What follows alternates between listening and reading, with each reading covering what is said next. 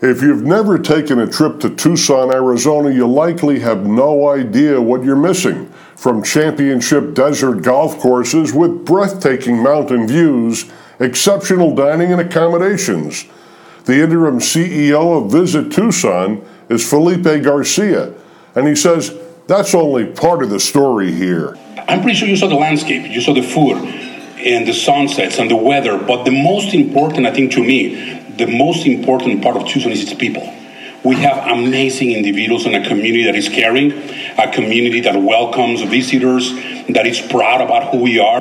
Each year, pre pandemic, Arizona Golf Hall of Famer Bill Huffman hosts a gathering in the desert, typically in popular vacation destinations in the West and Southwest. And after a one year hiatus, the band of sports writers and broadcasters reunited here in Tucson, where Jeff White is general manager of the Omni Tucson National Resort, which each February hosts the PGA Champions and the Cologuard Classic. Yeah, we've had the honor of hosting over 30 uh, PGA Tour and, uh, uh, PGA Tour Champions events over the years.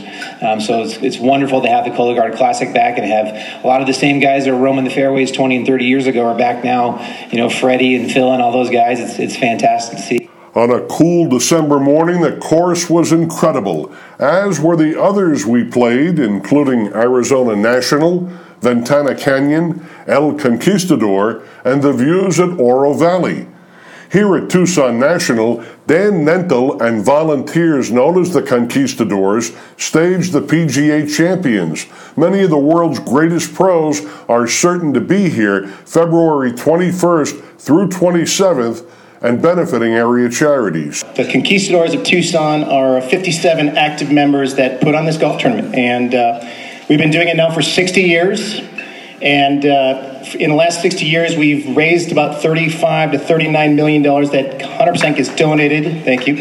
To uh, underprivileged sports programs of Tucson. So it all stays here and it helps uh, with scholarships for events, club teams, building uh, sports activities at autistic schools, you name it. If they uh, have a need, we try to fill it. Many people who live in the South, like I do, like a change in seasons. Here in Tucson, you get a change in seasons in one day this time of year.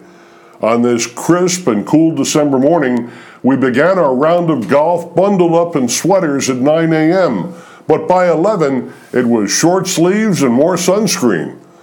To learn more about this special part of America, go to visittucson.org. Sports Business Update from Tucson, Arizona. I'm George McNeely.